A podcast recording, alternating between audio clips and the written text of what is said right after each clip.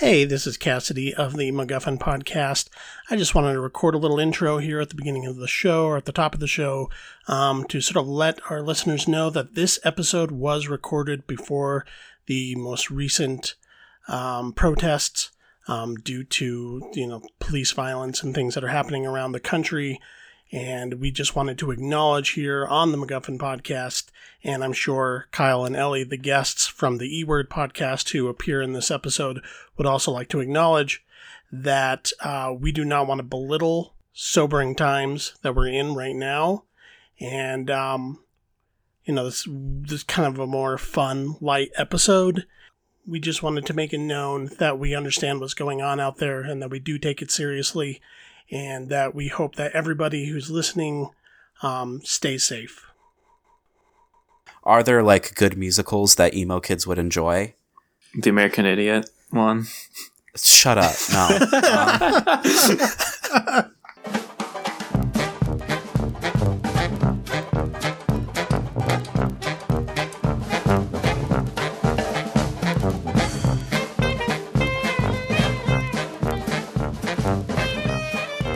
Welcome to another episode of the MacGuffin Podcast, the movie review podcast that dreams are made of.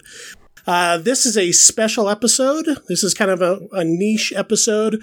Um, we've kind of been doing this a little bit lately now that um, all the movies have been canceled or rescheduled to next year or the year after. So we've been taking on different topics, comparing and contrasting different types of movies. And I have been a fan of and a pretty active listener of the E-Word podcast. This is the podcast that is hosted by Kyle and Ellie, and I have both of them on today. My name is Kyle. I am a co-host of the E-Word podcast, and I'm in Madison, Wisconsin. Sick. That's all we have to say. Awesome. Uh, hi, I'm I'm Ellie. I am a co-host of the E-Word podcast, and I live in Austin, Texas. Awesome. And Uh, one of the con- the concepts specifically that we're going to tackle today has to do with the subject of your podcast, the E-Word. Um, anyone who knows me in real life, um, or maybe have listened to some of the guest spots I've done on other episodes, music podcasts such as the, the Great Albums podcast, where I discussed Sunny Day Real Estate's Diary um, a year or so ago, and I was a frequent frequent user of the Reddit emo subreddit. And both of you are moderators of that subreddit. And uh, I mean, the E-Word podcast sort of grew out of that, right? Uh, Kyle is not a moderator, but I am. Um, and it did, it did, it grew out of uh, Kyle wanting to translate like the discussions that were happening on the subreddit to uh, a podcast format. But uh, as time has gone on and Uh, both the scope of our podcast has broadened and the scope of the subreddit has uh, declined in quality. Uh, we've, we've decided it was best to kind of cut ties with, uh, with with Reddit, not from like a complete audience perspective, but just as like an, on an affiliation level. Um, and the podcast, while still about like D I Y emo, is also about, you know, hardcore. It's also about, you know, just generally like uh the D I Y youth culture, so to speak. Right. Subculture in general, um, which is something that I'm deeply interested in. And uh, again, I think people who's been listening to my show knows that I'm like secretly, n- not so secretly, like trying to infuse as much punk and D I Y uh, information in as many crevices I can fit in this completely unrelated topic of a podcast. Just to get, just kind of get this conversation started, uh, today we're going to be specifically talking about emo in film and or how it's been portrayed or uh, certain films that have been adopted by the subculture. And we're kind of going to frame this around the film Donnie Darko, which I think is the film that most, most commonly is associated with this scene. And we'll talk about how appropriate that is or isn't. At the end of the podcast for our streaming homework, we're also going to be talking about uh, a little Australian film that got somehow got added to the Netflix queue called Emo the Musical, something that I had curiously ran upon a few times and wondered what the hell it was about. So we're going to get into that as well. Uh, but if you if you don't mind going over it, what in your in your opinion is the current state of emo as a subculture and as a musical genre. Where was it when you guys first entered the scene and were, you know, somewhat gatekeepers of it, let's say, and and and where is it now, and and where do you think it exists in pop culture as a whole? Oof. It's a very broad question. I yeah, know. I think right now emo is kind of just kind of means D I Y to a lot of people. Mm-hmm. Uh, yeah, D I Y's kind of turned into like a genre. Yeah, uh, but. I don't know how it, I don't know what people, like if there's another BuzzFeed article about emo, it's people are going to include mall emo and like current shit like foxing, I, I think. It's, so it's like, like right. within, w- within pop culture, it's kind of messy. Yeah, because I think like if you go to the average, I'm thirty-four years old, so I lived through like the big phase of it in the early two thousands. I was in high school when Dashboard and and Hawthorne Heights and My Chemical Romance and all those bands were just breaking, and I and it was actually like a, a known cultural entity. And and I think if you talk to most people who aren't involved in like the D I Y scene or the punk scene or the local music scene or whatever, that's mostly what they're going to be thinking of, even still to this day. Um, but it seems like just right under the surface of that, what, what used to be occupied by what we would have called the indie rock scene in the early two thousands is now sort of been replaced by the modern emo scene or the post-pop punk scene, if you will. Mm-hmm. Yeah. I think what's especially kind of messy about it is like, like very mainstream pieces or, uh, Uh, publications will like report on contemporary emo, but still also re- reference emo as just like My Chemical Romance, Hawthorne Heights still.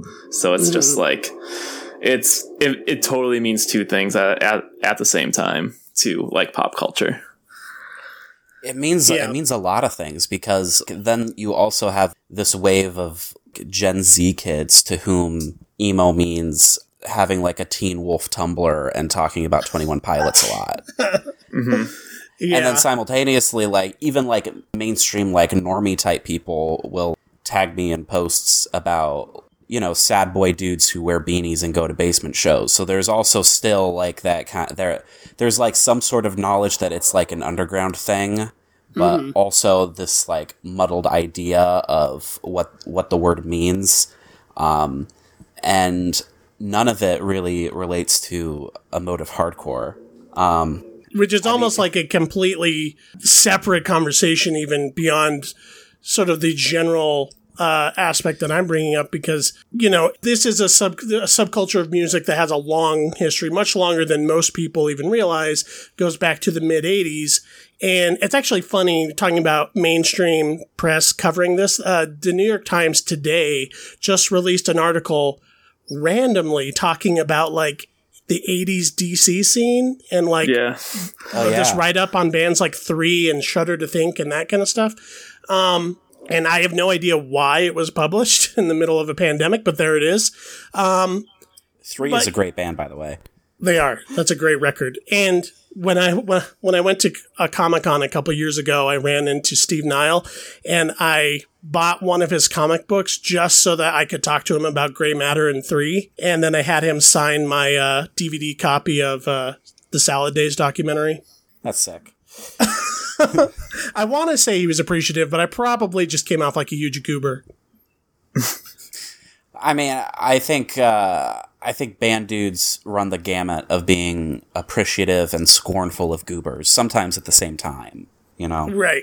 Um, kind of going back to what I was originally talking about, uh, I think that, yeah, it's kind of weird that this this concept of emo as both a cultural thing or a pop cultural thing and then also a music culture thing, which is maybe maybe like a scene within a scene, and then also a historical thing. And all three of them seem to be living separate trajectories.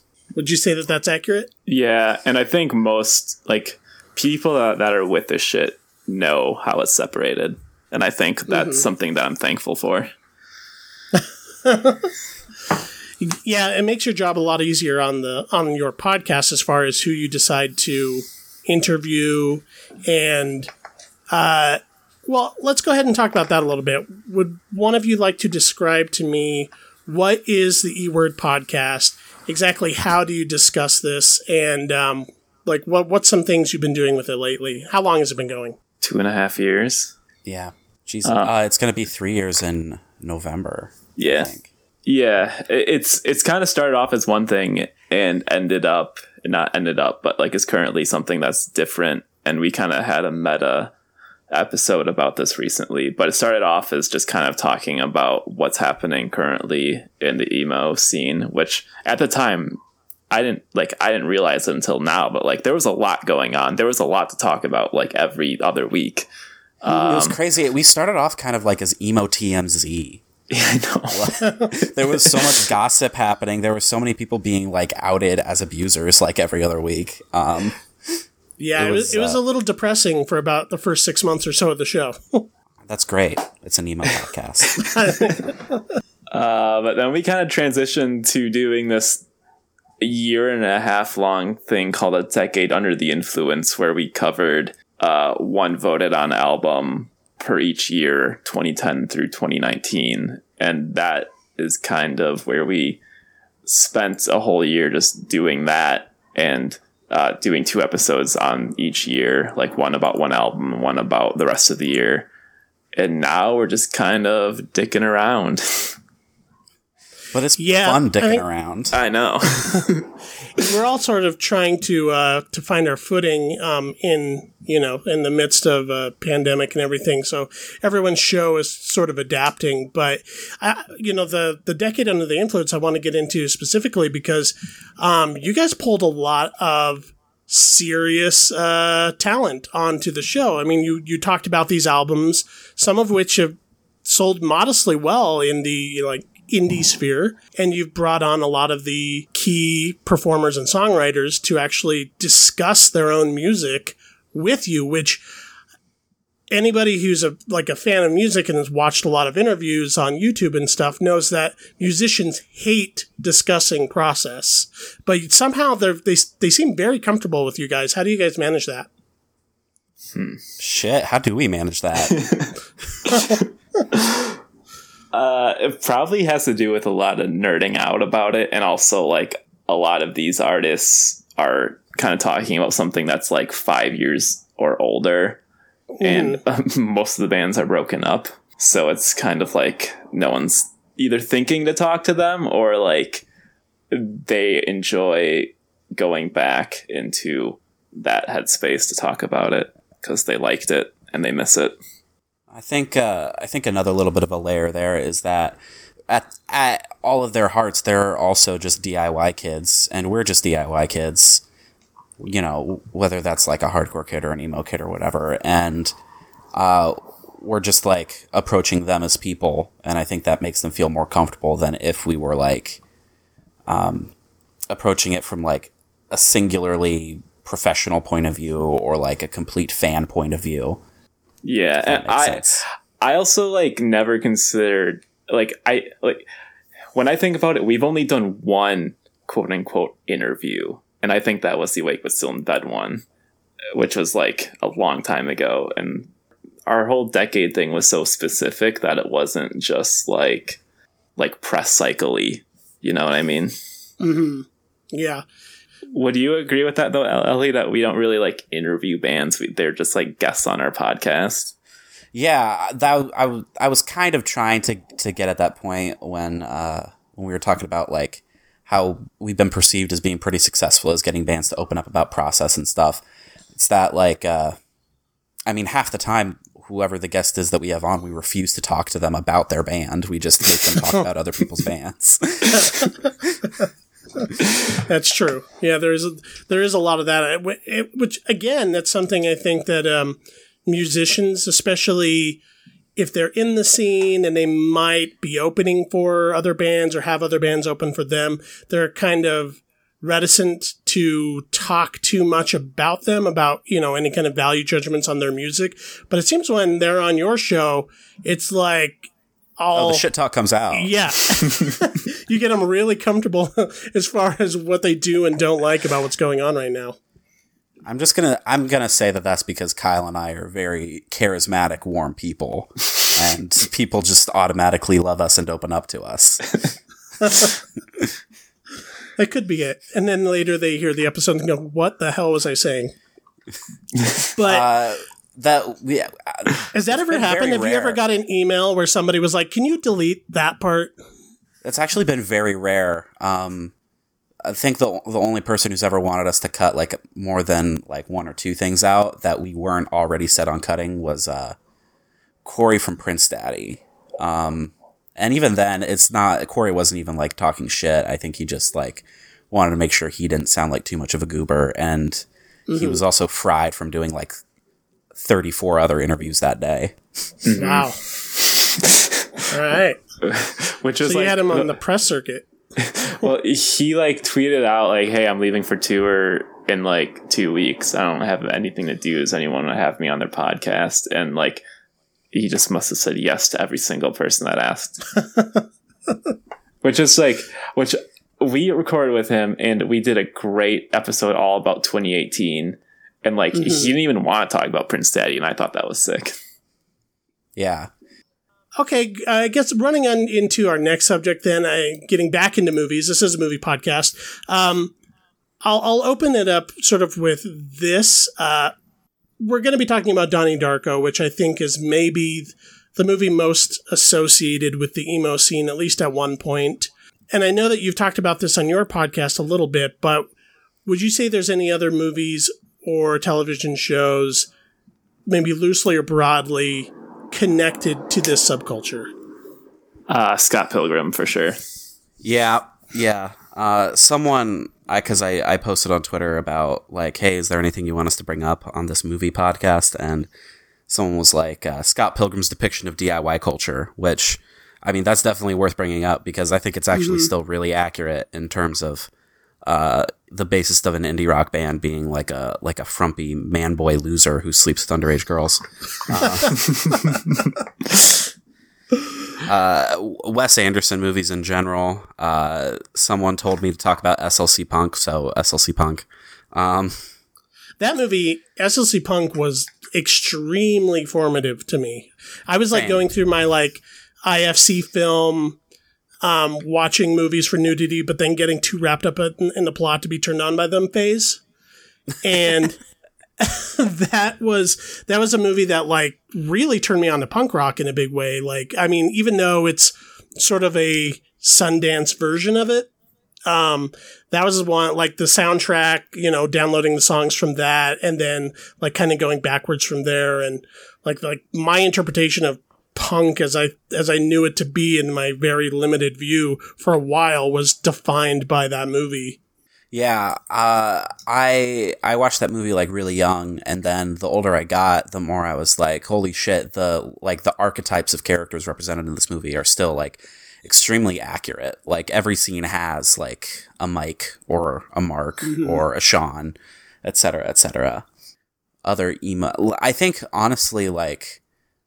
Emo culture tends to attach itself a bit more strongly to T V than movies. Um, yeah. Yeah. Like Freaks and Geeks, uh, My So-Called Life, uh, Degrassi, The Next Generation, stuff like that, I think is, uh, is a huge part of emo culture. And then nowadays people are really attached to like Arrested Development and, uh, It's Always Sunny. Um, mm. Community has been a big one. Emo kids tend to attach themselves to weird comedies more yeah. so than like dramas or I mean absolutely not action movies except for Fight Club. Yeah, I, I mean if I were to to nail it down, I think um and this will come up in the Donnie Darko discussion, but I think sort of the X factor is coming of age stories, pretty popular in the scene. And yeah. uh uh coming of age specifically dealing with mental health. Mm-hmm. Mm-hmm. Another big one along those lines, uh, Welcome to the Dollhouse. I remember like a lot of kids in, in my scene being attached to that Todd Salons type of yeah. stuff. Um, yeah. Napoleon Dynamite too, which uh, I think might still hold up. I don't know. I hope it holds up. I haven't seen it in like ten years. I've heard it does, but I've heard yeah. that like, but I've heard that like the the next generation like just doesn't get it. Oh, that, that would make sense because it's yeah. a lot about in between the internet starting and mm-hmm. social media kind of taking over everything. So it's it's for a generation that was kind of living through that weird barren period where there was a lot of growing pains.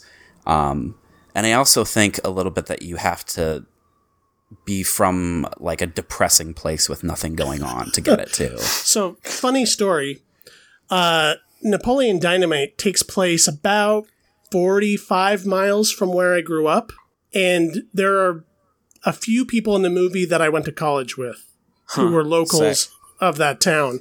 It, was, it takes place in Southeast Idaho. And I'm surprised that anybody not from Southeast Idaho relates to anything in that movie because the humor in it is so specific to like rural Idaho Mormon subculture. Uh, they, Vegas has a heavy Mormon population, so right, but it's a very different a flavor. It is a very different flavor, and also it's it's a lot more urban. Um, mm-hmm. So a lot of the rural elements, um, I kind of had to glean from my parents, or sorry, my grandparents uh, moving out to like bumfuck Utah. Uh, so that yeah. also gave me a little bit of like a like a perspective on it. Yeah, for sure. The other the other exercise I wanted to try here, we'll see how this segment goes, but if there were to be a definitive emo movie or emo represented in a movie in such a way, I had you guys come up with a elevator pitch. And Ellie, uh, well, we can start with you. What is your elevator pitch for what your ideal emo movie would be? Right, so my my concept was a nineties emo band reuniting and decided to take a younger emo band on tour with them. Whoa. Oh, that's so good. That's good. Yeah, so, and I, I cast, I also cast the whole thing. Um, oh, okay. So, so the band members of the nineties band would be Ethan Hawke, Parker Posey, Rory Cochrane, and Patrick Fugit. And then Perfect. the young the younger band members would be Lakeith Stanfield, Ana de Armas from Knives Out, Hunter Schafer from Euphoria, and Keir Gilchrist, who is the the lead, the main character on Atypical. Um, and isn't he? I saw him he's like a, open a power for violence kid. Yeah, I yeah. saw him open yeah. for Regional Justice Center in uh, a few months ago. Yeah, I also I threw in some side characters: Will Arnett as the tour manager, mm. uh, Michael Cera as the merch guy that everyone is like mean to and makes set up stuff. Um, Paul Rudd is like the young band's indie record label owner, and Bryan Cranston would be like a major label A and R guy trying to sign them. Uh, Eric Andre confrontationally interviews both bands for like a Pitchfork feature. Uh, Alana Glazer is like an obsessed fan that's following them around on tour. Uh, I had a lot of fun with this, actually. I think you should make it happen. Yeah. You should yeah. start a script. Yeah, I, ca- I think I could do it. I could manage it. um, yeah, because you know, I think the it's really. I, I get really defensive and protective over how punk or indie or or emo or any of this stuff is depicted on film. I think I was almost like violently angry leaving the theater after seeing um, Nick and Nora's Infinite Playlist, and it was like my least favorite movie for a lot of years because of that. Even a movie like. Um, Green Room, which got a lot of critical praise, I was sort of cringing at certain things in that movie about how it depicts like punk and hardcore. Um, and it's like basically it's just an excuse for a big like exploitation horror film, which mm-hmm. is fine. Um, but, you know, I, I, I get caught on those dumb little details of like what people would or wouldn't do. Uh, But, but Kyle, what is your uh, what's your elevator pitch? So mine's not very fleshed out, but I thought that. Like, I think the main, the main setting, the main story is like, uh, some is is some kids running a D I Y spot, and I think a lot That's of really good too. a lot of like the like tension and stuff, uh, kind of comes around like one of the bands getting big and like getting sent like uh, pitches for like labels and stuff like that. And then, mm. you know, just other like inter-scene drama and stuff. I think that's where like the conflict and stuff would come from. But I think I think there is like some some some like paths to like explore of like selling out and shit like that and what that means and stuff. Um, I think that could make a really good T V show, actually. Yeah. So mm-hmm. this kind of came out. So I took a screenwriting class, and we could either do like a, a T V show or like I think like a made for T V movie uh, for mm. it. And I wrote a spec script. Or does spec mean that it's for an existing T V show? I don't remember. Yes. But yeah. So I wrote a script, an original script about like a band couldn't get big and they're about to break up. But then uh, they got offered a contract from a struggling record label, but they had to pretend to be a Christian band. Oh, that's sick. that might that uh, might come up when we're talking about Emo the Musical later. Oh yeah. Um, yeah. uh, yeah, that's that's that's really interesting. It kind of reminds me a little bit of. Did either of you see the movie Don't Think Twice about? Yes, I was thinking that the entire time about the improv scene. Uh, yeah, like Birbiglia. Yeah, um, like the improv scene is basically D I Y for comedy nerds. And I'm allowed to say that because my my regular co-host does improv comedy. Um, mm. And I went to way too many of his performances growing up. But I did, uh, I did improv and stand-up for a lot of years. So, yeah, right. I can I can co-sign that. All right. I'll, I'll, I guess I'll say mine. And this is one I kind of had in my head for a while. Did either of you ever see the the uh, Gus Van Sant film Paranoid Park? No. Uh, yeah. Yes. Uh One of my that's like one of my like pet favorite movies, uh, like from the I F C days for sure. Yeah, Wait, yeah. I re- I don't remember if I've seen this, but I definitely like had it in like my Netflix D V D queue for a little bit when I was subscribing. When they were still sending yeah. D V Ds, yeah, yeah, yeah. It basically it's like it takes place in Portland. There's a bunch of skateboarders who are like latchkey kids, and one of them witnesses a murder, and then it kind of becomes more of like a teen noir from that point. Um, yeah, but it's like that's Brick, kinda, but with skater kids. Yeah, yeah and uh, with less stylized dialogue or less dialogue generally. Um, yeah.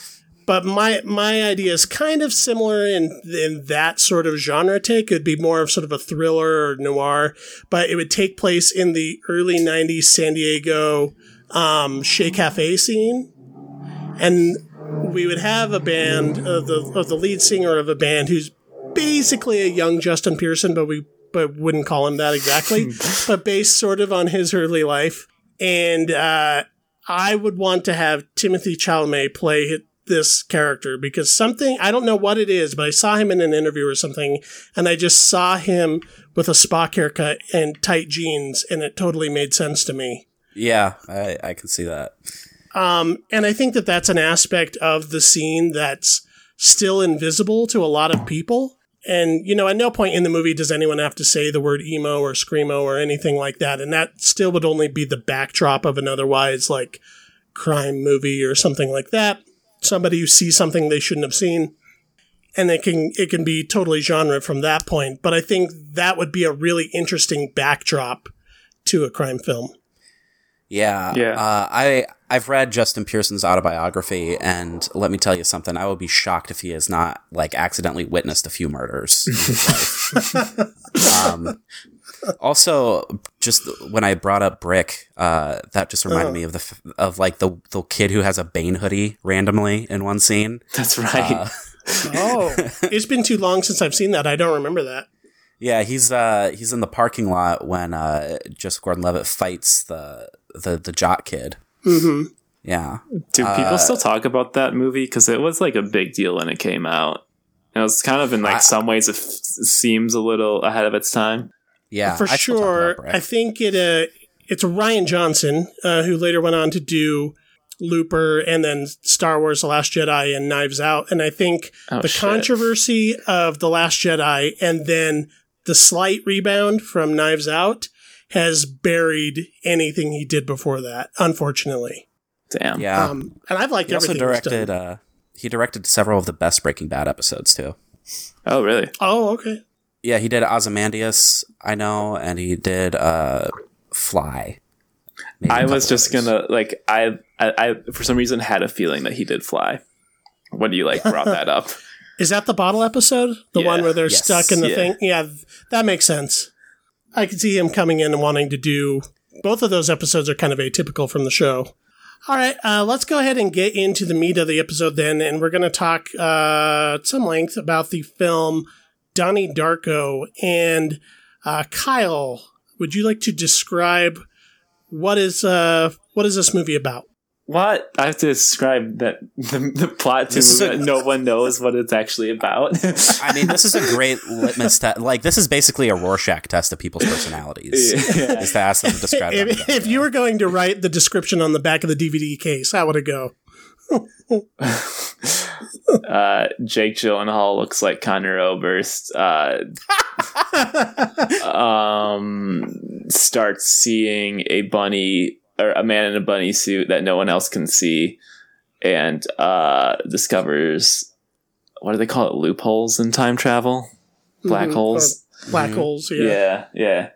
Uh, but I remember watching the the extras on the D V D to, I think, the director's cut, because, you know, mm-hmm. when, when, when people had time to do stuff like that for some reason, I did that with this movie. And there was, like, a feature of, like, people talking about what they thought the movie was about. And I think the one that I remember and, like, kind of, like, bought into the most was, like, this movie's about second chances.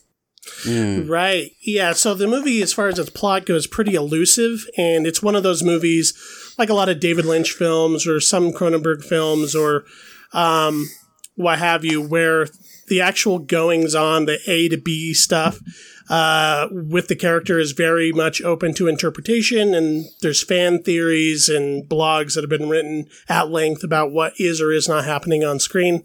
But the more and more I watch it, I think I'm less and less interested about the science fiction element of the film, um, and I'm more interested in...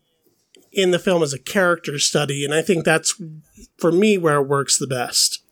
You can't see me, but I was nodding vigorously throughout that entire uh, last sentence. Um, the movie, I think, like, thrives when it's doing, like, uh, these kind of hyper-stylized vignettes about disaffected late eighties teen suburbia. Um, mm-hmm.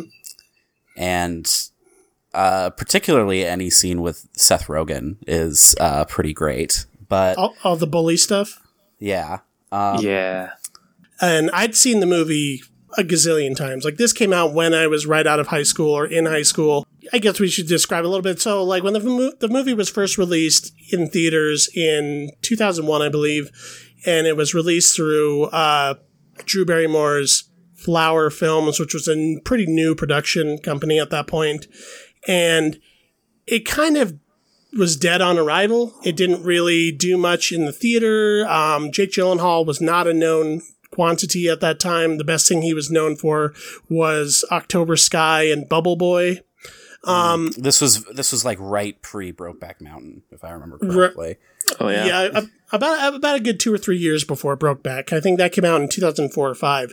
But this movie ended up having this huge cult success later because it was shown a lot on H B O, and people would pick it up at video stores, and it became this big word of mouth movie.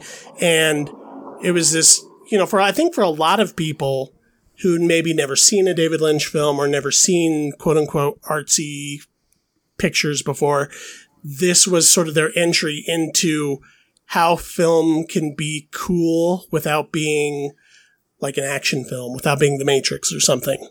There was a lot of discussion amongst fans of the film and friends of mine about what it's really about and and what the order of events really are and how does time travel work and that kind of stuff. And I think even then I was less interested in that aspect of the film because I always saw it as a depiction of of psychosis and mental health. Um, at one point, you know, Donnie is seeing a therapist throughout the film. I think those are some of my favorite scenes in the film is the stuff between him and his psychoanalyst.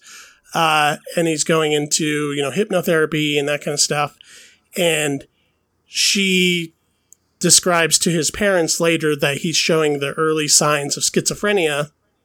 And to me, that's a far more interesting character story than a kid who may or may have not have discovered time travel, uh, and sort of the emotional reality of what he thinks time travel is, as opposed to, you know, whatever plot mechanics they're trying to work out here. I, I also didn't realize that um, Richard Kelly, who wrote and directed this film, this is his first film, was only twenty-five or like twenty, like maybe a little bit older than that when he made this movie, which is infuriating. Yeah. Uh, yeah, I agree that it's uh, th- the fact that it's about mental health is more interesting than any of the sci-fi angles. Um, I kind of think of this film as of a piece with uh, another underrated two thousand one movie, uh, Ghost World. Um, yes. Which I think also has a claim to being like one of the definitive like emo movies. Sure. Um, whereas Ghost World uh, is more f- like focused on depression, like inwardly faced mm-hmm. depression and uh, struggles with identity. Um, Donnie Darko is about outwardly facing uh, struggles with identity and mental health struggles. Um, mm-hmm. and, and disassociative that, yeah. disorders. and Yeah. Um, I think uh, also what you said about how it becoming how it became like kind of like this uh, this found object type movie among cultists uh, is mm-hmm. also pretty Uh, parallel with uh, the way a lot of people discovered I'm, this band isn't emo, but like Pinkerton by Weezer, you know, like a, like it's a record that bombed um, and was and was discovered later, and the fact that it feels in like it like it like it fell through the cracks of a major label or major film studio uh, system. Um, but it has like all these quirky offbeat things for quirky offbeat kids to attach themselves to. Um, I can mm-hmm. definitely see like a lot of parallels with uh, kids discovering indie music and kids discovering indie film at the same time. I would agree with that. And like Pinkerton, it has been embraced by the emo community while not being emo whatsoever at all. Yeah, but yet still kind of worked into the narrative. Right. Yeah. Yeah. yeah. Because if, if if you look at the soundtrack of this film, this takes place in eighty-nine, right at the Bush and Dukakis election that was mm-hmm. happening. And October of eighty-nine is when it takes place. And all of the music of the film, which I'm sure was handpicked by the director, is like this mopey eighties British post-punk stuff. Like stuff like like The Church and Echo and the Bunnymen mm-hmm. and St- music that I'm a huge fan of, um, but, you know, I, I don't even I, – I, I, I read an interview with Richard Kelly where they asked him about its association with emo, and he said, well, I guess I was kind of like an emo living in a fraternity at the time when I wrote it. But, um, yeah, I don't think he really had any idea that that was a subculture, even though Jake Gyllenhaal kind of has the haircut. Yeah, yeah. Uh, Kyle, when you said Jake Gyllenhaal looks like Connor Oberst in this movie, I my mind was blown. That's amazing. Um, yeah, and then of course, like uh, if if we want to talk about Donnie Darko being part of like emo revisionism, there's like other yeah. music revisionism in that. You know, the co- that cover of Mad World became, I think, more popular than the Tears for Fears original. Yeah, was it a fucking, like, Gears of War commercial when I was in high school? Oh, Jesus Christ. Because, uh, like, it just, it's so haunting and stuff. So. Yeah. Yeah. Um, and, and and I think it's pretty, pretty, pretty well associated with, with this movie directly. Yeah. Um, mm-hmm. Whenever anybody hears it now. But I brought you two on specifically to talk about this film's Uh, life in the emo subculture. Do you think that's still the case, or do you think it's very much that early two thousands like Dashboard scene, or yes, the la- that that one more so that yeah, it, uh, uh, but like I like what I remember is like a friend's older sister discovering this movie, and like I wasn't even allowed to watch radar movies by myself, so I had to like watch this with my mom when I was like in eighth or seventh grade or some shit like that. Oh my, how fucking awkward was the scene about Smurfette? Very, uh, but like, actually, remember that that that that friend's sister was like the first person that told me about like Bright Eyes and shit too. Mm-hmm. And like, and their mom was concerned about her listening to Bright Eyes and shit like that. So it was like definitely associated with like people that were onto like sad shit from like an early, early standpoint. Yeah. I always figured that the association came from Hot Topic selling Donnie Darko merch. Oh, was that and a that, thing? Yeah, like in two thousand three, two thousand two, um, when the movie started to take off uh, from word of mouth, uh, it was like the two things you would see the most in a Hot Topic was the Nightmare Before Christmas and Donnie Darko. And both of yeah, those movies were kind of like loosely associated with the, I guess, the glammier, the gothier aspects of emo at the time. I, I, I would take it as, I think the three most common things that I would see in Hot Topic around that time was like Frank the Bunny related stuff, the Jack Skellington hoodie, and mm-hmm. the Gurr backpack. Yeah. From yeah. Invader Zim. Yeah. Um, to put it, to put it into perspective, like as to like which era slash like interpretation of emo this movie is closest to, this is definitely like a movie that I liked at the same time as I had like live journal usernames like triple X Taste of Ink ninety-six and uh, From Whence You Came, but Wentz was spelled like Pete Wentz. Um, there you go. Just that, yeah, that kind of that that that kind of style and and scene, like um, early MySpace Makeout Club era. Mm, yes. Yeah. Yeah. OnlyUndies Club, et cetera, et cetera. But I think honestly that this this film. Like the legs that this film has um, aren't so much steeped in emo culture anymore as they are in like uh, freshman film major core. Mm-hmm. You know, like the the the kids who whose favorite writer is like Junot Diaz, and they smoke American Spirit yellows, just that kind of thing. Yeah, I feel that. I think that in a, in a lot of ways, this film is kind of like indie film training wheels. And there's a few, there's a few filmmakers kind of in this world. I think early Kevin Smith is kind of indie film training wheels, yeah. Even some of the early Tarantino stuff. I mean, those are certainly the movies I was getting into at a, at a point in time that like led me into, like, I remember the first time I saw Lost Highway and Blue Velvet, I was like, oh, that's where he got everything. Yeah. Yeah. Um, and, I think two thousand one is also the year that the Royal Tenenbaums came out, and it is, which I actually think I saw that before I saw Donnie Darko, because yeah. I liked all those actors, and I rented it on a whim, like on V H S, and uh, I always liked that movie, but it was one of those movies that every time I would tell people that I liked it, they thought I was really strange, because it was the movie full of funny people that wasn't funny. Yeah, that's the movie with Luke Wilson, but Luke Wilson isn't funny. He like attempts suicide to an Elliott Smith song. Yeah, um, and exactly. I, I love the Royal Tenenbaums because um, it was like one of my favorite movies for years, mm-hmm. uh, and like every year that I watched it again, I would like glean some new insight about life, uh, and. Now I feel like that kind of like Wes Anderson aesthetic is like played out or mocked. But, you know, when you go back and you actually like sit down and watch Royal Tenenbaums or Rushmore or mm. Bottle Rocket or The Life Aquatic, like I think you still get some of that like whimsy and charm that yeah. a lot of other filmmakers kind of stole or watered down. Oh, I was going to say a lot of people kind of took the... the aesthetic of Wes Anderson or all the surface uh, elements of Wes Anderson movies, like attention to detail, the maquettes and, um, you know, the strange clothing and the pastel palettes and that kind of stuff. And they that's what they gravitated toward. But to me, the stuff that makes his best movies work is that deep undercurrent of melancholy just below yes. the surface of the comedy. Mm-hmm. But getting back to Donnie Darko, Um, apologies.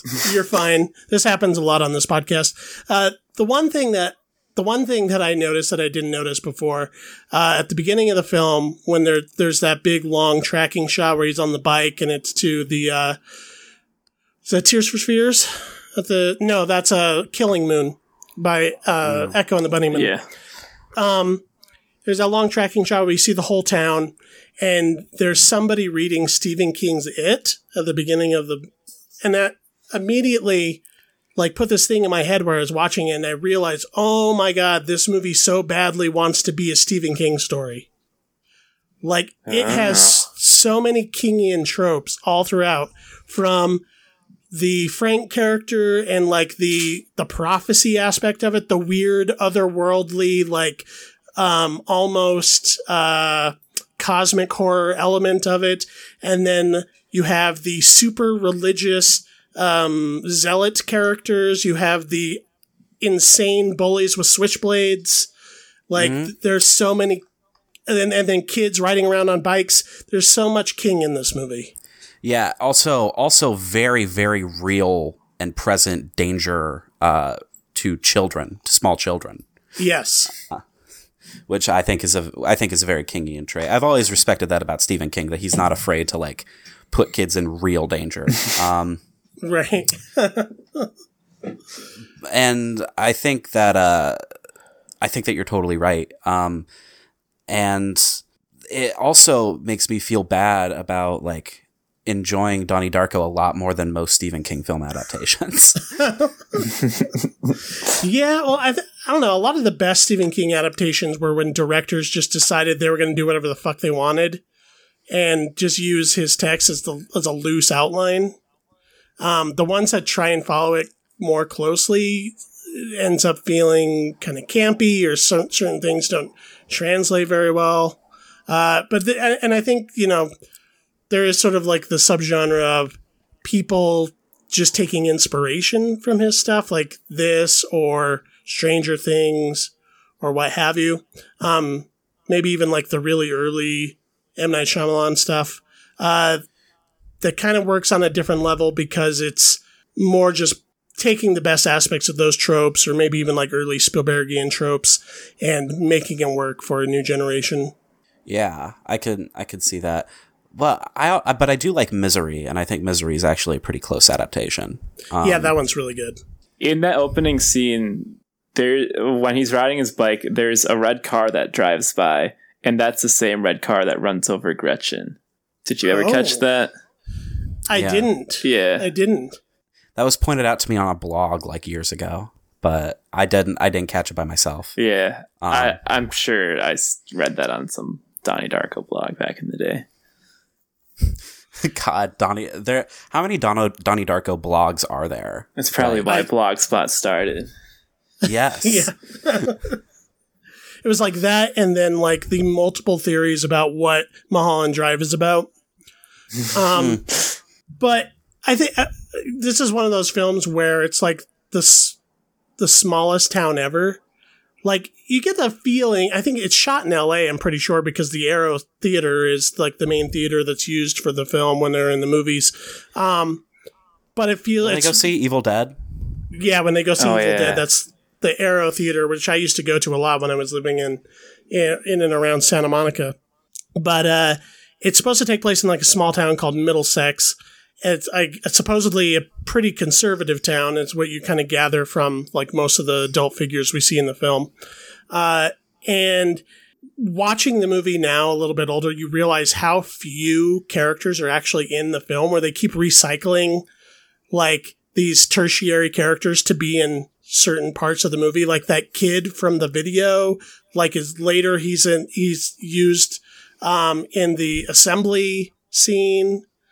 Well, what it accomplishes is kind of like this uh, horrific mirror image of like the Flintstones, where the repetitive nature of it makes it feel like claustrophobic. Yeah, for mm. sure.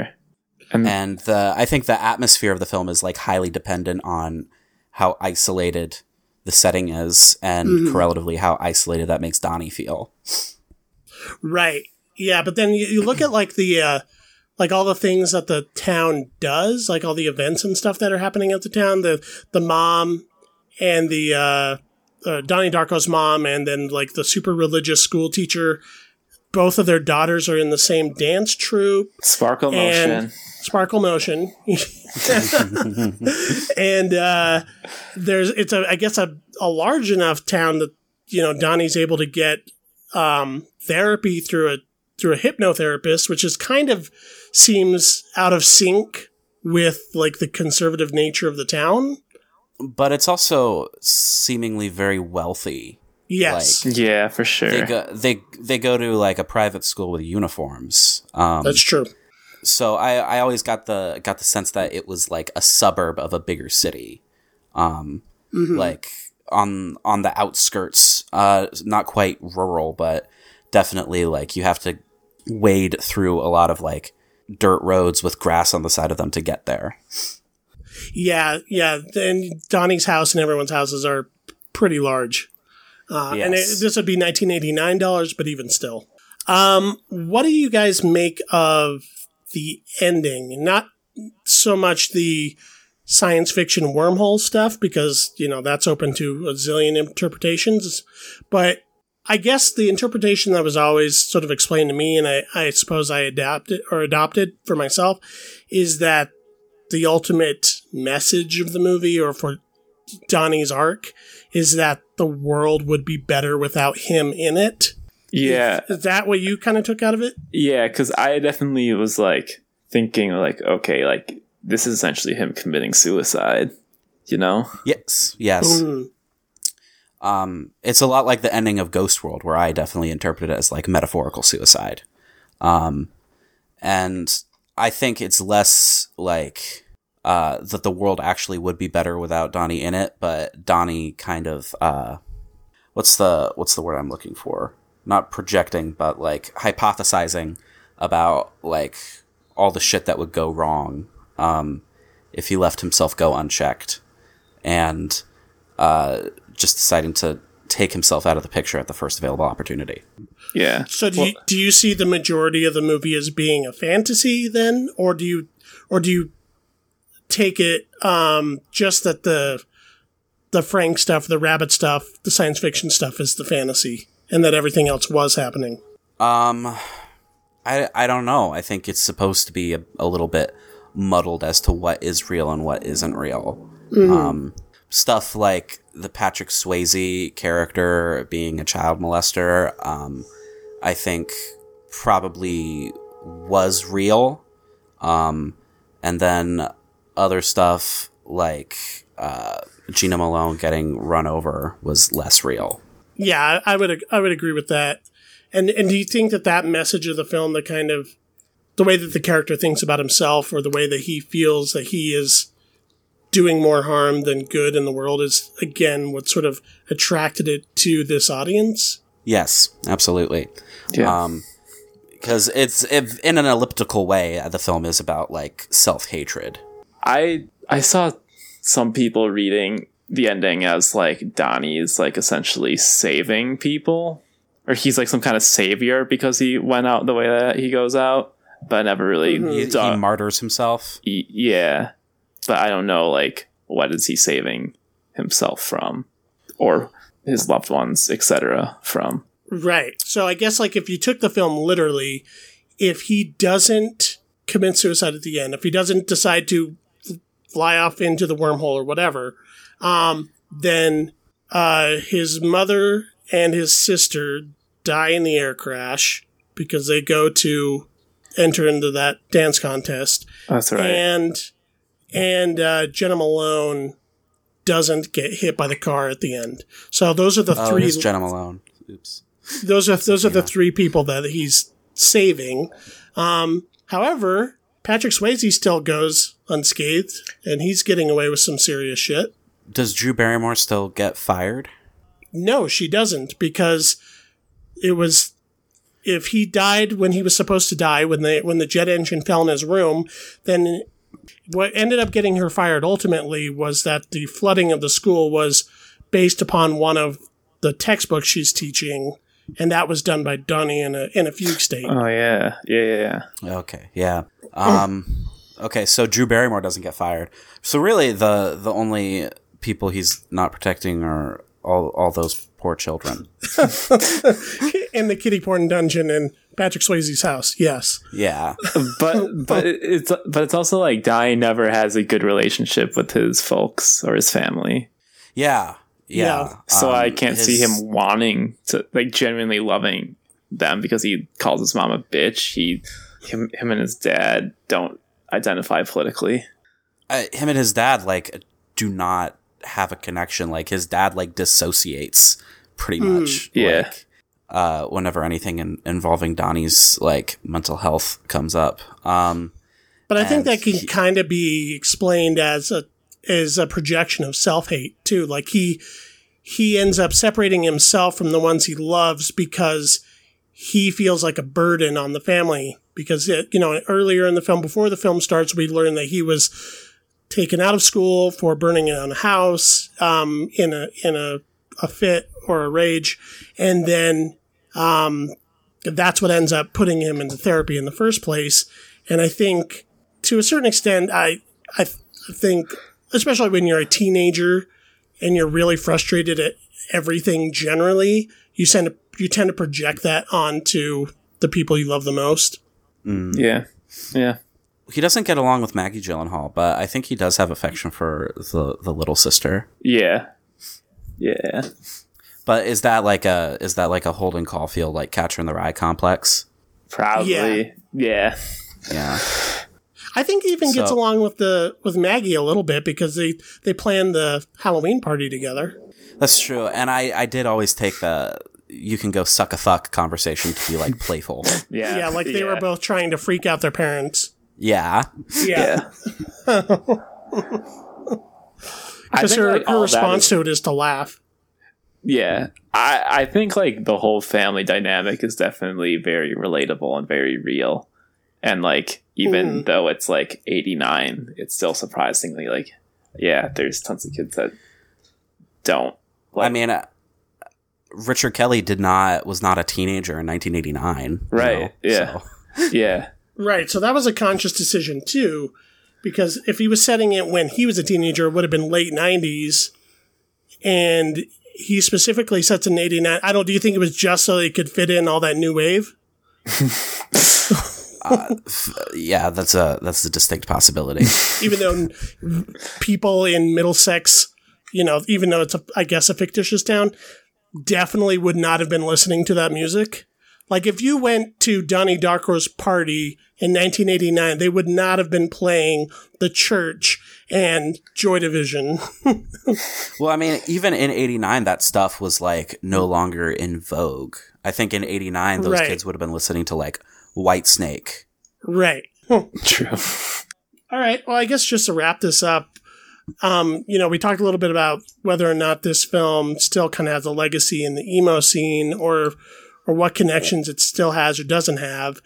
Do you think that uh, that this film could still resonate with, like, quote-unquote twinkle dorks, which are, like, I guess the, the more modern iteration of, like, pot-smoking skater kids who kind of listen to emo but definitely don't look it? I, like... If someone wants to watch something that's like angsty, I think like this is a good movie to watch. But like I'm like I think a lot of the twinkle dorks now just would f- rather be fit uh, watching like Superbad and like Pineapple Express, and like I feel like they just want to laugh now. Yeah, yeah. Or you know, the younger ones I think would just be like watching people stream on YouTube for sure. That's true. What was that? Or that, Twitch. Yeah, or TikTok or whatever's going on now. Um, Tubi. What is that? Uh, what was that show that was on Netflix that was all about suicide that was somewhat controversial, had a couple seasons? thirteen Reasons Why. Yeah.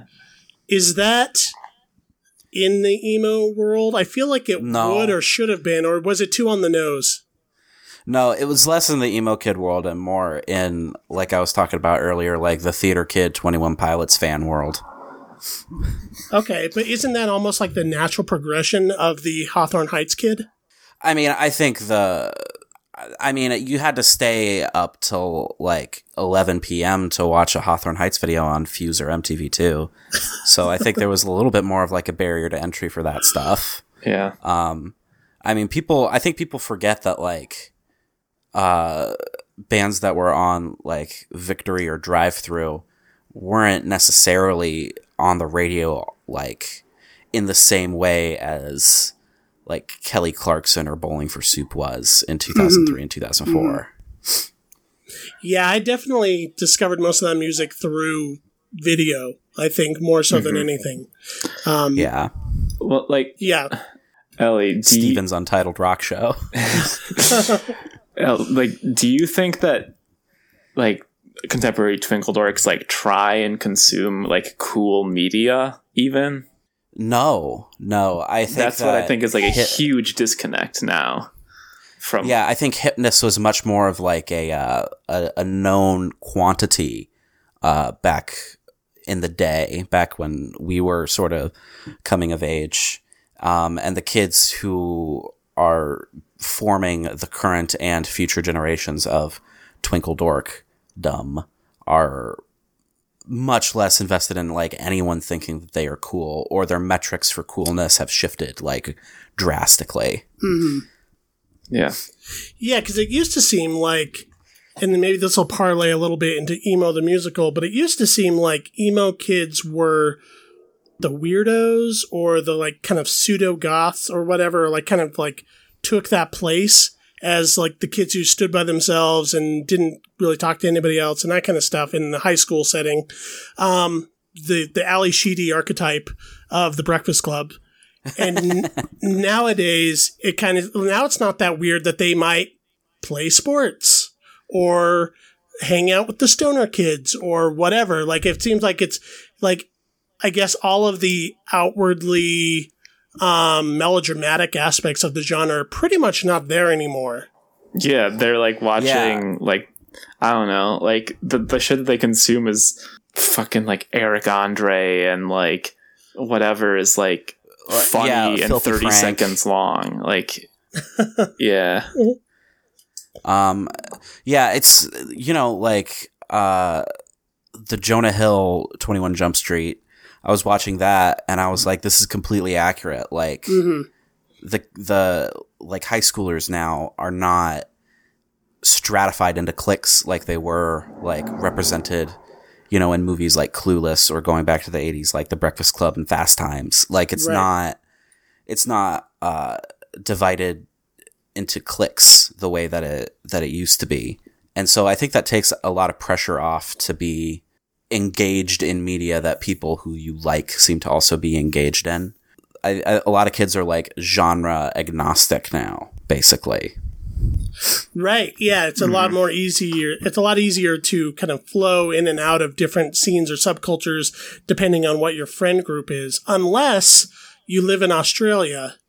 Um, Ellie, would you like to describe to us what is happening in twenty sixteen's Yes, Emo, I cannot fucking believe. I cannot believe this movie came out in twenty sixteen. um, so, uh, in twenty sixteen's Emo the Musical, uh, and, which is an Australian film, um, the main character uh, is uh, someone who still puts eyeliner on and still... Uh, makes self-harm marks on his arm with uh, with eyeshadow, and is kicked out of his school for attempting suicide, which we find out later he didn't actually attempt suicide. He faked it, um, and wants so badly to be in uh, an emo band, which doesn't even meet the harshness threshold for twenty sixteen pop punk.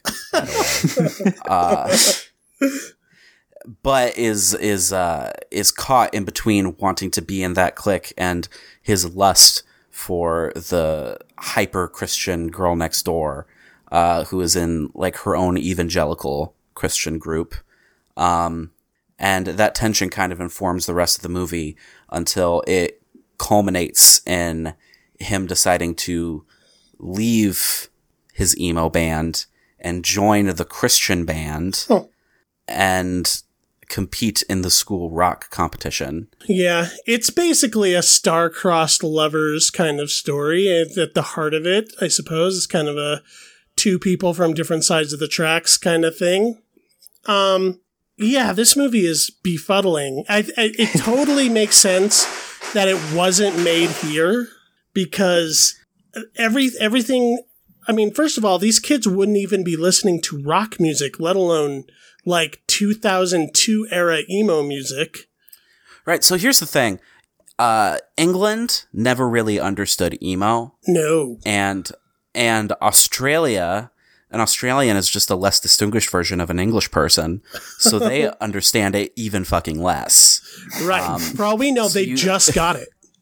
Yeah, it's like a weird, it's like this awful, bizarre game of telephone. And it's not even true that they just, like, even, like, the mall emo aesthetic, like, Parkway Drive is an Australian band, if I'm, like, recalling correctly.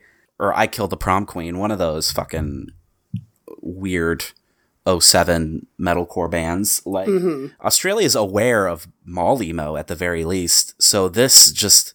The fact that it came out as, as recently as it did is the most confusing thing about it. And they don't even, like, wink, wink, nudge, nudge about how out of date these kids are. Like, we're right. supposed to just take it at face value.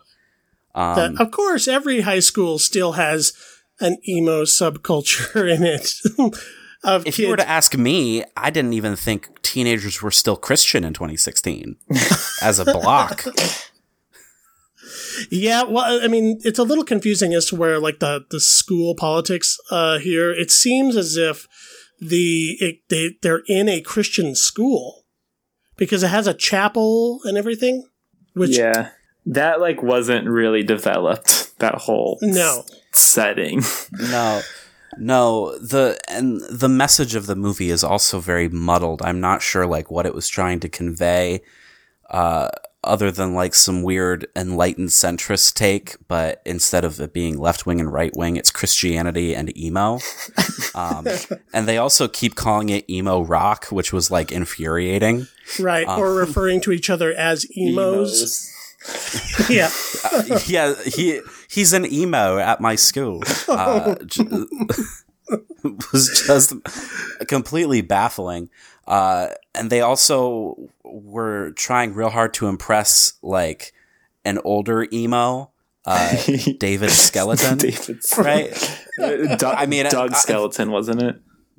Doug Skeleton. I mean, it doesn't matter. No, they desperately so just funny, wished though. That they could name him Jack Skellington. Yeah. Um, so funny. And he looks, he looks exactly like, have you, have you all seen the emo dad meme? No. Uh, don't Where it's like, up. It's like the forty-year-old guy who's, like, got, like, the flat-ironed hair and is in, like, scene merch, and he's taking a mirror selfie. Um, oh. Except he did it in, like, twenty fourteen. Yeah, yeah. Right. For sure. That's it. That's that's who uh, Doug Funny looks exactly like. um, yeah. So, like, their depiction of emo kids in high school is really weird. Um...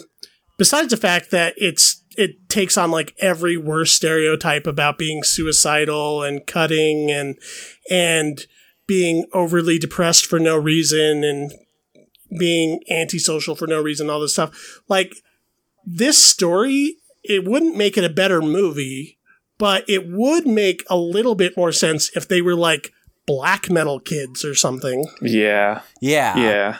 Um... Also, the emo kids are apparently, like, tough guys. Like, they, like, fight off the the, the weird bully who is also, like, an accountant.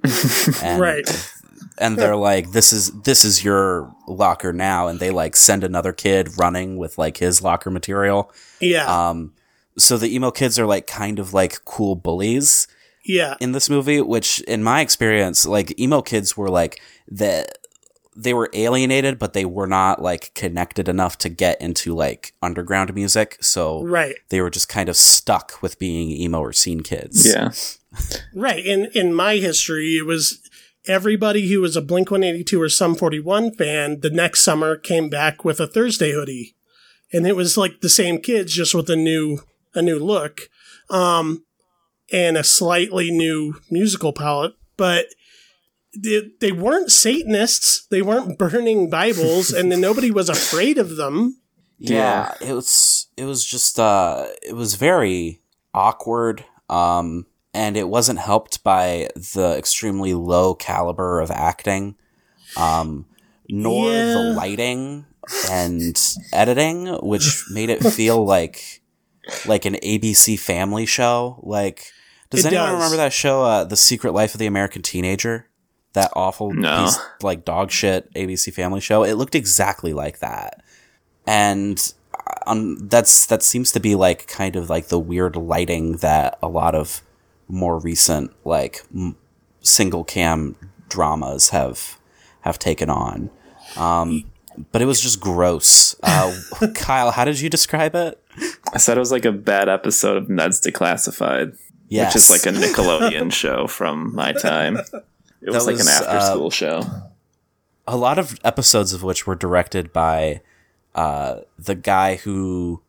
Uh, Savage Steve Holland, the guy who directed um, that John Cusack movie. Which one? How, what Better age? Off Dead. Better Off Dead. Better okay. Off Dead. Yeah. Yeah, it... Um, I mean, there's so many things. Uh, what did we think? I mean, this is a musical, and the best thing I could say about it is... It, the movie, it does improve a little bit when they're singing and not talking. Um, I largely, completely disagree. oh, oh, okay. There were a couple of the songs that I thought were vaguely funny. I liked the Give Up song at the beginning, Just Give Up, um, about abandoning your ambitions and dreams um, and going with Jesus instead. I thought that was kind of funny. Like, and then I liked the songs. That song and was like f- Kmart.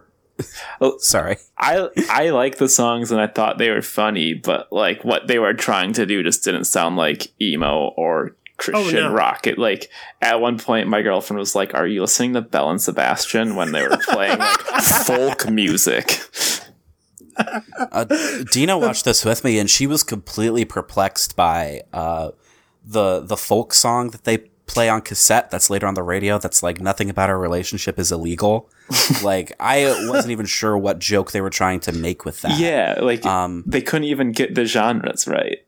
That Give Up song, like I, I respect that you thought it was mildly funny. It seemed like a shitty Kmart version of uh, like a song from Book of Mormon to me.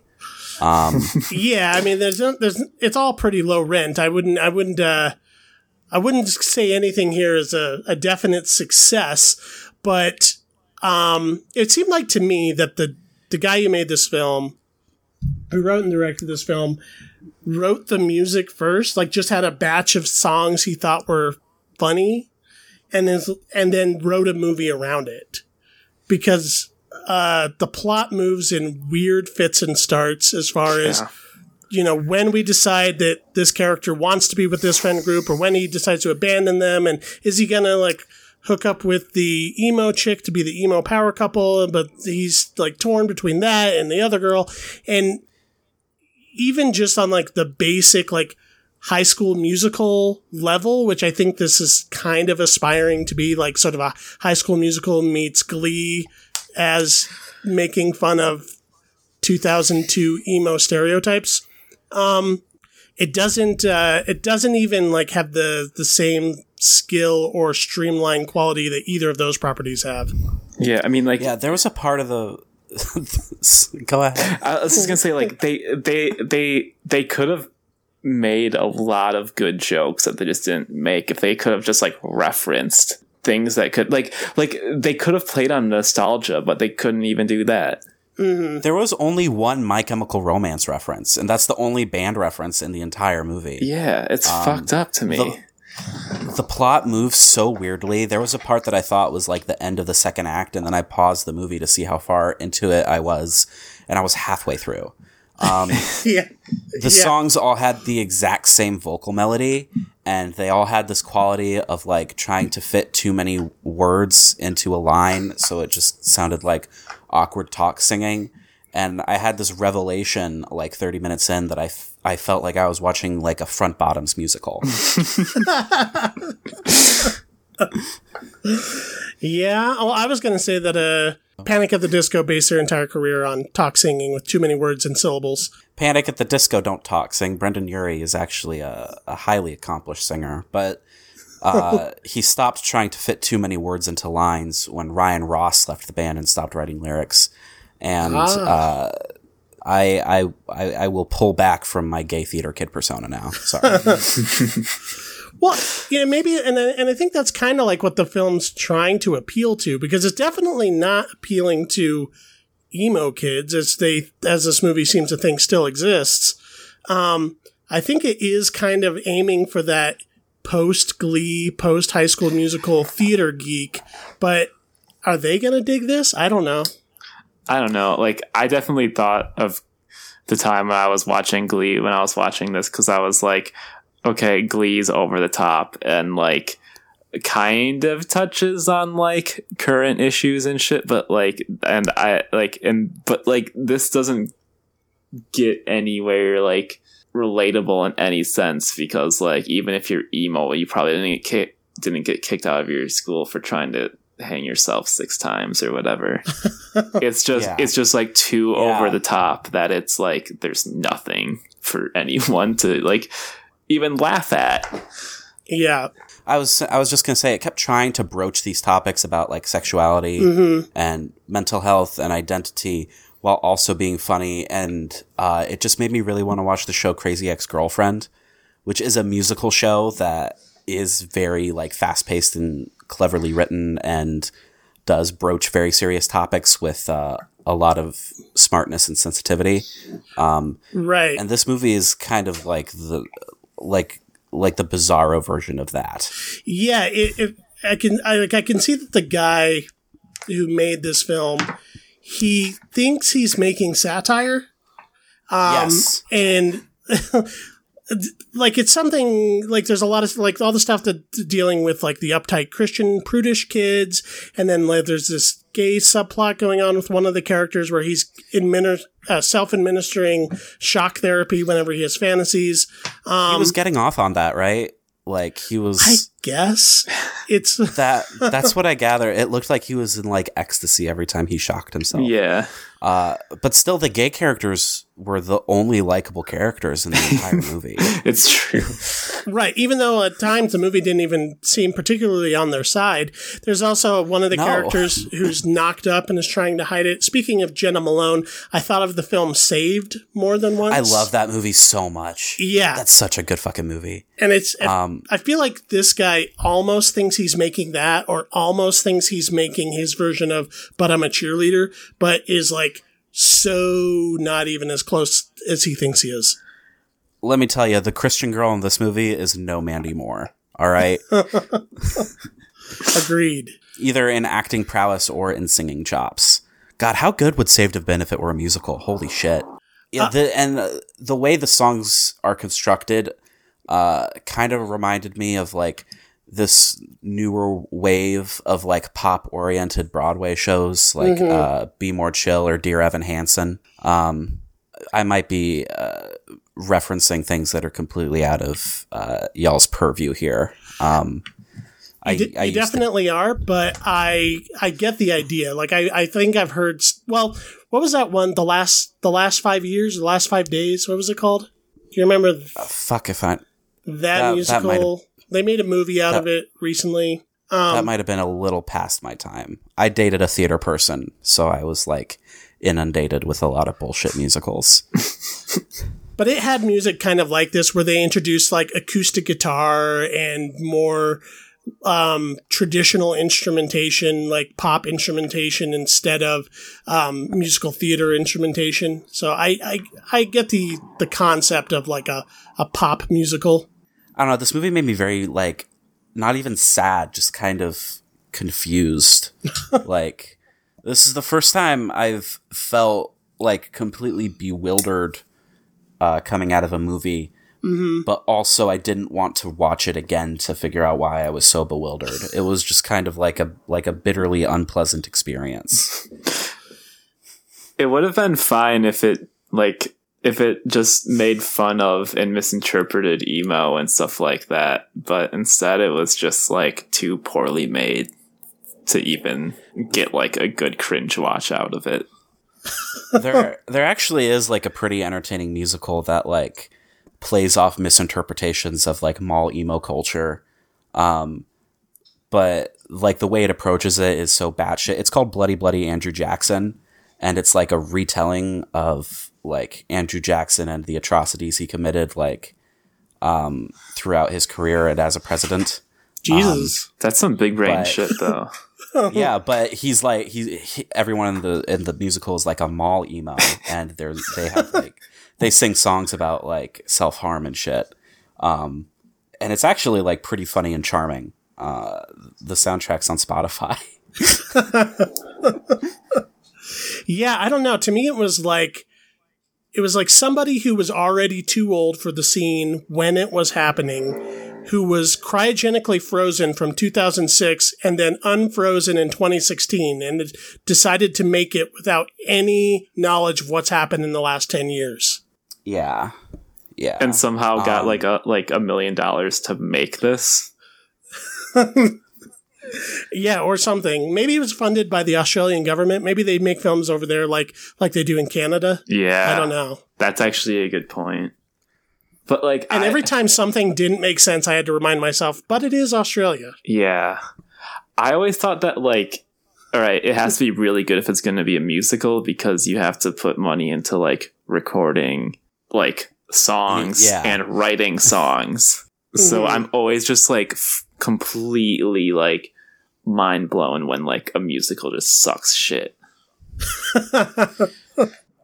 But this whole conversation has kind of like made me beg the question of, are there like good musicals that emo kids would enjoy? The American Idiot one. Shut up. No. um, I was like racking my brain, and I think like one of the only like truly acceptable musicals is Hedwig and the Angry Inch. Oh, that's a good one. Yeah, that's in general kind of beloved by punk subculture. What's, um, yeah. what's that one? I is, is, is it just called Frank or something like that? Oh yeah, yeah the the one with like the paper mache head. Yeah, I've heard I've heard that one's good. Um, I would, I didn't see it, but I would imagine the Fun Home musical would resonate, uh, possibly. Fun Fun Home's all right. Um, I haven't seen it, but I've I read the comic it. a long time ago and really liked it. Yeah, the comic's much better than the musical, actually. Uh, speaking of which, the Heathers musical is fucking horrendous, but Heathers is, I think, a good movie that emo kids would like. Uh, That's another movie that Emo the Musical thinks it is and isn't. Yeah, I don't know. I I uh, I, I think maybe I was looking at a list of Or maybe I Googled Emo the Musical and, a, and some listicle popped up and they had John Waters' Crybaby listed on there. Oh, that's a good one. Mm. Um, Little Shop of Horrors, the Rick Moranis, Steve Martin one. Mm-hmm. Um, Any of the alt musicals or the rock operas, like uh, one of my favorite films of all time, uh, Brian De Palma's Phantom of the Paradise. Mm. Uh, Repo the Genetic Opera. Oh, shit, um, yeah. I mean, rock, yeah. rock, rock, Rocky Horror was for the longest time like a weird cult movie, but no, it's not that yeah. at all. I mean, I, I respect Rocky Horror, but I've seen it so many times that I actually hate it now. Yeah, um, yeah. I would say that if if you want to see, if you want that experience of seeing Rocky Horror for the first time, but you don't want to have to see a movie you've seen a hundred times, watch Phantom of the Paradise because it'll fill that same spot in your heart. But it won't be as familiar. Word. Yeah. Um, the Buffy musical, which is the greatest musical of all time, actually. The musical episode. Um, mm-hmm. Yeah, Once More with Feeling. I'm actually um, surprised that Joss Whedon hasn't written a full-blown feature or done a play at this point. Because he also did... Um, Doctor Horrible. Doctor Horrible yeah. sing-along blog, which was great. I also actually really like the Community uh musical episode, the the Christmas one. That's like a Glee parody. I missed Community. Like I uh I was already out of school and everything and living on my own when Community first started, and I didn't have cable, so I was like three seasons behind by the time the word of mouth started on that show. And then it was one of those things where I couldn't have a neutral opinion on it. Like, if I wasn't immediately impressed, I, it would have been seen as a character flaw. So right. I ended up never watching it. Same thing happened with Game of Thrones. Uh, if you are going to watch it, I would suggest at least watching the first episode on Hulu instead of Netflix, because Hulu has the extended cut of the pilot, which is far superior to the uh, abridged cut that Netflix has. How many seasons are there? Six. Six? Hashtag six seasons on a movie. Um, oh, yeah. All right. Well, I think that's going to do it for this episode. So I just want to thank both of you for coming on here and entertaining me with this ridiculous topic. And, uh, yeah, is there anything that you would like to promote? I know you where, where would people find your podcast, first of all, and your social media presence? Uh, it's on every podcast service. Um, yeah, but all of uh, the episodes are on someone's YouTube channel that goes by Chillwave. Um, I think a lot of people like listening to it on YouTube for that accessibility. Uh, that's that's Chillwave with two V's, and all the social media um, is the E-Word podcast, but the email is the E-Word pod. I think that's how I remember it. So yeah, it's just the E-Word podcast, one word. Uh, and how yeah. about individually? Um, you can find me on Twitter at You Don't Need Maps. Um, I'm private right now because I made a tweet with my employer's name in it. But if you re- request to follow me, I, I will probably accept. Um, uh, you can also find my newsletter at you don't need maps dot substack dot com. Um, and you can find uh, my Patreon to contribute to through there. Uh, if you contribute five dollars a month, I'll answer your questions. If you contribute ten dollars a month, I will make you a mixtape every single month, personalized, just for wow. you. Wow. Yeah. Dope. Um, and you can also, if you're interested in hearing me talk at length about, or I guess reading me talk at length about uh, all the ridiculous mall emo bands from uh, the mid two thousands, my blogs, my I almost said Blogspot, but it's on WordPress. uh, you don't need maps dot wordpress dot com. I did a whole series called Bands You Weren't Supposed to Like, about bands like Fall Out Boy and Panic at the Disco and My Chemical Romance, and what kind of critical re- reevaluation and uh, value we can glean from them in twenty twenty. Um, and I had a lot of fun with that series. So check it out if you are so inclined. Oh, yeah. Mm-hmm. You're also a contributor to the uh, the punk and hardcore website No Echo, right? Correct. I am a contributor to No Echo as well as a contributor to The Hard Times. Oh, nice. And what about you, Kyle? Um, I'll just throw out my Instagram. It's uh, my handle on there is Nothing Feels Gucci, which is the best Instagram handle. Like, I, I Kyle Kyle told me that his Instagram handle was Nothing Feels Gucci, the very first episode of the E-Word that we ever recorded, and I have never not been impressed by it. yeah, that's yeah. one of those things you want to like buy the U R L right away, yeah. just in case. Yeah. Yeah. Yeah. All right. And if anybody has anything to say about any of the things we talked about in this episode, you can email me over here at uh, MacGuffin Pod at gmail dot com. You can also find us on social media, uh, Twitter and Instagram at MacGuffin Pod. You can follow me individually at B C Cassidy.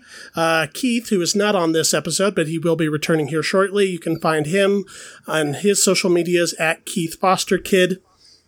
And, um, leave us a review on iTunes, Stitcher Radio, Pocket Cast, Player dot f m. And yeah, I think we'll we'll leave it there. It's a, usually we have a word of affirmation or something at the end of the podcast that uh, Keith comes up with randomly. How would you like to close us out? Let's do jocks. Let's do the word jocks. All right. Thank you, guys.